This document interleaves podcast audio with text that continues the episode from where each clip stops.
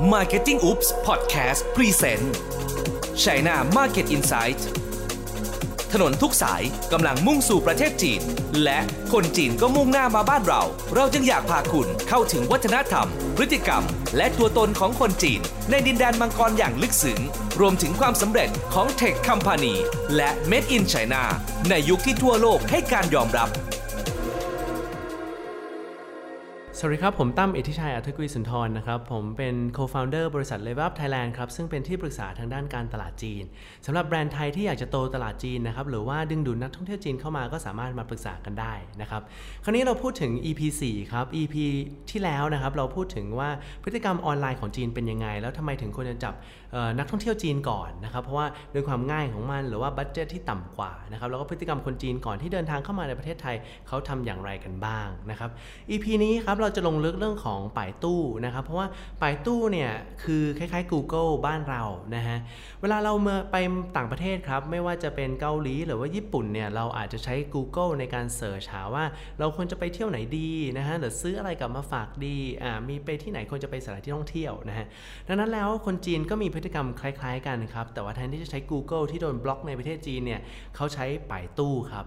ปตู้เนี่ยเเคยเข้ามาในเมืองไทย แต่คนไทยรู้จักในนามของไปตู้แบบเป็นอะไรที่ไม่ค่อยดีเท่าไหร่นะครับเพราะทำให้เครื่องช้านะฮะแต่ว่าคนจีนครับเขาจะมีแอปพลิเคชันไปตู้ที่เอาไว้เสิร์ชนะฮะซึ่งจริง ๆ ไปตู้นอกจากตัวนั้นแล้วเนี่ยเขาจะมี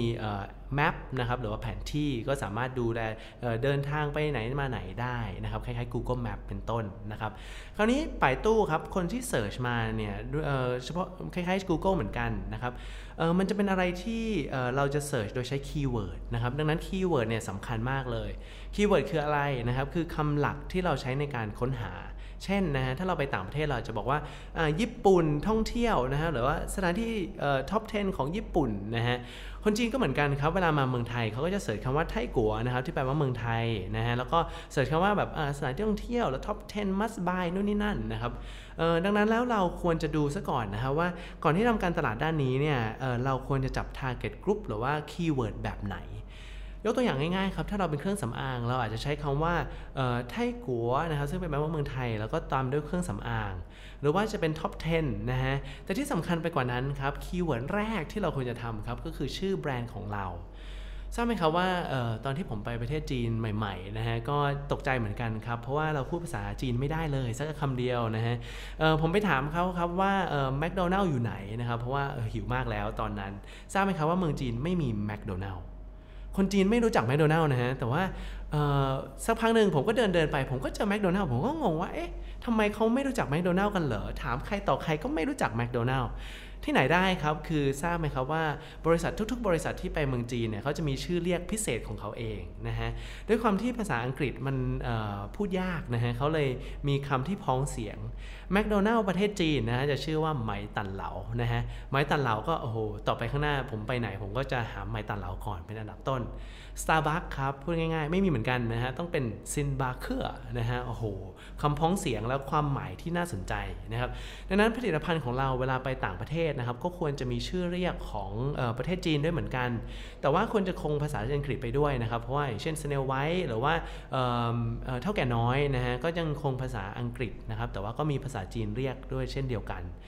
การตั้งชื่อภาษาจีนสำคัญเหมือนกันนะครับ เพราะว่าหลาย ๆ คนในเมืองไทยอาจจะไม่รู้จักภาษาจีนมากนัก อันดับอันดับแรกเลยที่ควรจะทำนะฮะคือหาเพื่อนคนจีนนะฮะช่วยตั้งชื่อภาษาจีนให้ ถ้าเราไม่ได้ตั้งนะฮะสิ่งที่เกิดขึ้นคือเมืองจีนเดี๋ยวเขาจะตั้งกันเองนะฮะก็อาจจะเป็นชื่อที่เราไม่พึงประสงค์มากนักหรือไปซ้ำกับคนอื่น ดังนั้นเราควรจะชิงตั้งก่อน หลักการตั้งภาษาจีนง่ายๆครับจะมี 2 รูปแบบด้วยกันนะครับอันแรกเลยก็คือชื่อพ้องเสียงสมมติแมคโดนัลล์คือหมายตันเหลาชื่อคล้าย ๆ กัน นะครับ คราวนี้ถ้าเคยเคยเคยเคยเรียนภาษาจีนเนี่ยจะทราบว่าเขามีพินยิน หรือว่าการพ้องออนการออกเสียงที่จำกัดนะครับอยู่แค่พินยินเท่านั้นเอง แต่การเขียนจะไม่เหมือนกัน แปลว่าอะไรครับ แปลว่าคำว่า星巴克 หรือสตาร์บัคเนี่ย 星 เนี่ยฮะมีความหมายหลายความหมายมาก ดังนั้นแล้วเนี่ยนอกจากคำพ้องเสียงแล้วเนี่ยเราจะควรจะดูความหมายด้วยว่าความหมายดีหรือไม่นะฮะ星 เนี่ยแปลว่า star หรือว่าดาวแปลว่าสตาร์บัคอ่าคล้ายๆกันนะฮะ巴克ผมไม่แน่ใจว่าแปลว่าอะไรแต่ว่าเออเอาแค่เสียงพ้องๆกันก็พอ ดังนั้นอันแรกครับวิธีแรกก็คือเสียงพ้องจองกันไม่ยาวมากนะครับ แล้วก็ความหมายดี วิธีที่2ครับก็คือเสียงช่างมันนะฮะก็ดูว่าความหมายอย่างเดียวนะฮะอย่างเช่น มีอันนึงชื่อ Blue Moon นะฮะเป็นเครื่องออน้ำยาซักผ้าเขาก็แปลตรงๆตัวเลยครับเพื่อหลานเย่นะฮะก็แปลตรงๆตัวความหมายเหมือนกัน แต่ว่าคำออกเสียงเนี่ยอาจจะไม่เหมือนกันมากนัก ถามว่าทำไมสำคัญครับ เพราะว่าเวลาเสิร์ชไปตู้มา ถ้าเราเสิร์ชคำว่าแบรนด์ X นะฮะแบรนด์ X คือแบรนด์ของเราเองเนี่ยแล้วไม่เจอข้อมูลในป่ายตู้เลยนะครับ ถือว่าเสียโอกาสเป็นอย่างมาก เพราะว่าคนจีนจะมองทันทีว่าเอ้ยมันไม่น่าเชื่อถือนะฮะว่าเป็นแบรนด์ใหม่หรือเปล่าพยายามหลอกคนไทยหรือเปล่า ดังนั้น 1 ตั้งชื่อ 2 ก็คือต้องสร้างฐานข้อมูลในป่ายตู้คราวนี้ป่ายตู้ครับ คล้ายๆ Google ถ้าใครเคยทำออนไลน์ Google เนี่ยจะเห็นว่าวิธีการทำ Search Engine จะมี 2 รูปแบบ อันแรกก็คือ SEO นะครับซึ่งชื่อเรียกของมันคือ Search Engine Optimization หรือว่าการเขียนบทความหรือว่าการปั้นเว็บของตัวเองให้ขึ้นอันดับต้นๆ ให้ขึ้นมา Top Search ให้ได้ ซึ่งวิธีการนี้ครับเป็นวิธีการออร์แกนิกคือไม่ต้องจ่ายเงินนะฮะ แค่ปั้นเว็บไซต์ของเราขึ้นไปเอง หรือว่าเขียนไปในบทบทความนะฮะไปในบล็อกที่ติดอันดับอยู่แล้วนะฮะในเมืองจีนนะฮะก็มีวิธีนี้เหมือนกันครับคือ SEO วิธีที่ดีที่สุดครับแทนที่เราจะไปสร้างเว็บไซต์ที่เมืองจีนนะครับซึ่งจริงๆ เดี๋ยวผมจะลงลึกเรื่องเว็บไซต์เนี่ยว่าควรจะทำอะไรไม่ควรจะทำอะไรนะครับนอกจากการปั้นเว็บไซต์ของเราเองเนี่ยมีอีกวิธีหนึ่งที่ถูกกว่านั้นแล้วก็เร็วกว่านั้นครับนั่นก็คือการเขียนบทความลงไปในเว็บไซต์ที่มี Search Engine เนี่ยดีๆ อยู่แล้ว คิดกลับกันครับ เหมือนกับที่เราไปที่ญี่ปุ่นเหมือนกัน เวลา search คำว่า top 10 must buy item ของญี่ปุ่น สิ่งที่ต้องซื้อ 10 อย่างในญี่ปุ่นเนี่ย สิ่งที่ขึ้นมาอันดับแรก ๆ เลยก็คือพันทิปถูกต้องไหมครับ เพราะว่าพันทิปเนี่ยบล็อกของเขามีจำนวนคนเข้าใช้เนี่ยเยอะมาก แล้วติดอันดับท็อปๆอยู่แล้ว และคีย์เวิร์ดของเราก็โดนนะดังนั้นแล้วเนี่ยเราหาพันทิปในประเทศจีน ซึ่งมีหลายตัวมากครับ เช่นมีชื่อว่า หมาเฟิงวอนะครับหมาเฟิงวอจริง ๆ มันมีหลายชื่อมากครับ ก็ถ้าใครต้องการชื่อก็สามารถติดต่อทักเข้ามาใน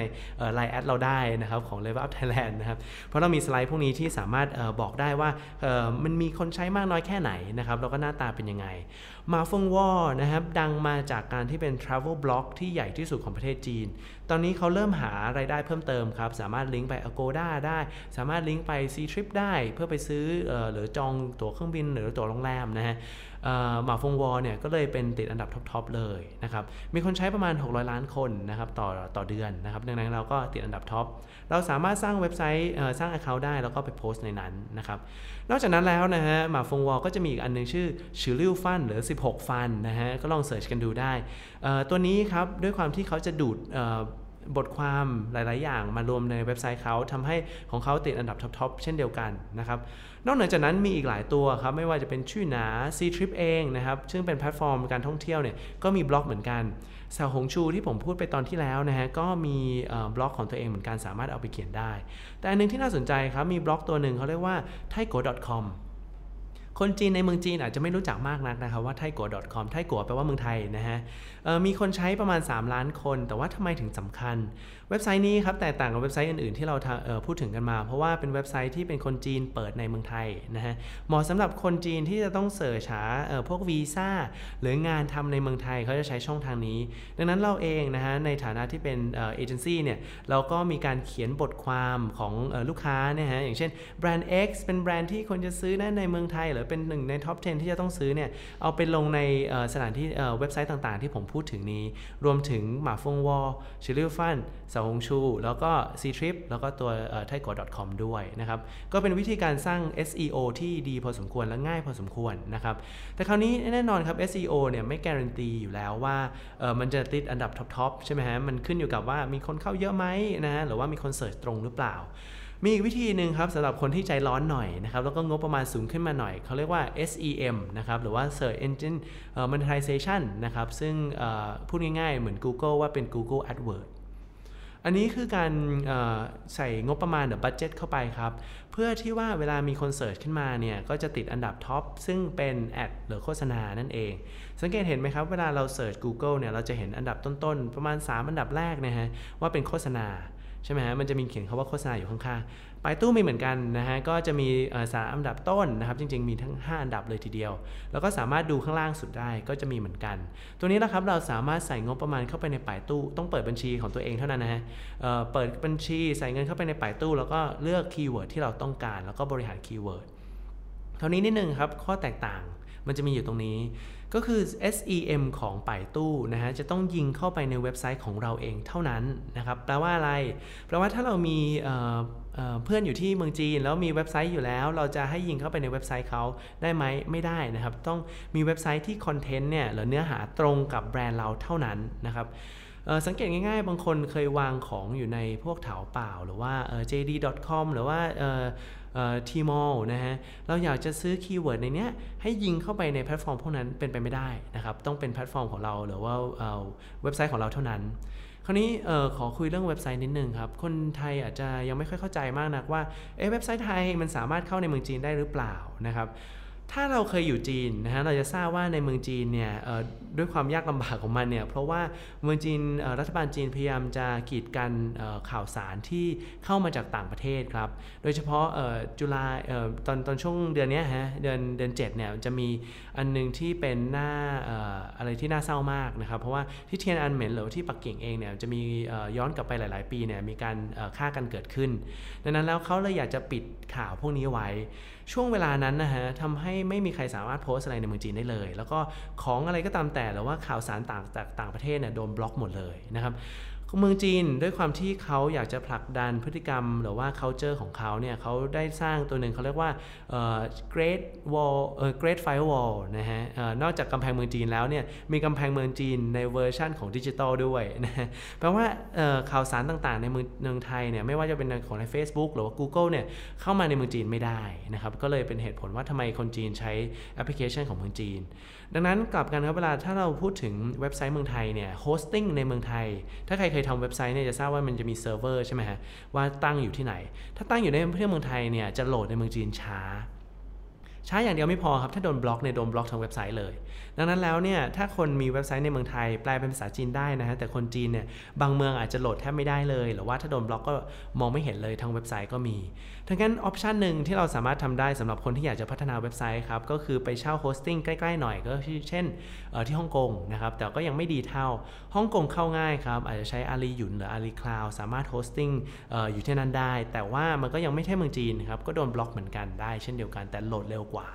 กับอีกวิธีหนึ่งครับต้องมีคนที่มี ID จีนนะครับหรือ ID การ์ดจีนเนี่ยเปิดอยู่ในเมืองจีนนะครับสามารถเช่าเว็บไซต์ ID หยุนก็มีเหมือนกันนะครับสามารถเช่าเว็บไซต์ hosting ในเมืองจีนได้เลยนะครับแต่ต้องมีคนจีนนะครับดังนั้นแล้วเนี่ยคนที่บริษัทที่ใหญ่ขึ้นมาหน่อยนะครับอย่างเช่น Snail White อย่างเงี้ยมีคนจีนพนักงานคนจีน ก็สามารถเปิดอะไรหลาย ๆ อย่างในเมืองจีนได้เช่นเดียวกัน ดังนั้นวันนี้นะฮะในตอนนี้เราจะเห็นว่าไป่ตู้ซึ่งเป็น Search Engine อันดับหนึ่งของประเทศจีน อันดับแรกเลยคือเราควรจะดูว่า keyword ที่เขาจะ search คืออะไร ซึ่ง keyword นั้นก็คือแบรนด์ของเราอันดับแรกเลยนะฮะในเดือนเดือนแรกเนี่ยส่วนใหญ่ผมจะเขียนเกี่ยวกับแบรนด์เราเท่านั้นนะฮะ เดือนต่อมาเราเริ่มใช้ keyword ที่กว้างขึ้น เช่น cosmetic เมืองไทยนะฮะหรือ top 10 เมืองไทย หลังจากนั้นเราค่อยก้าวไปสู่ที่แบบว่ากว้างกว่านั้นเลย คือแบรนด์ awareness ล้วนๆนะฮะจริง ๆ มันมีวิธีการ search ด้วยครับว่าคล้ายๆ Google เลยว่า keyword นี้มีคน search มากน้อยแค่ไหนนะครับ แต่ว่าอันดับต้นผมเน้นย้ำนะครับว่าแบรนด์ของเราต้องมาก่อน เพราะว่าถ้าไม่มีข้อมูลต่างๆในโซเชียลเลยนะครับ คนจีนจะนึกว่าแบรนด์เราเป็นแบรนด์ปลอม ซึ่งดูไม่น่าเชื่อถือเราก็จะไม่มีการซื้อขายกันเกิดขึ้น ยกตัวอย่างง่ายๆครับผมเคยมีลูกค้า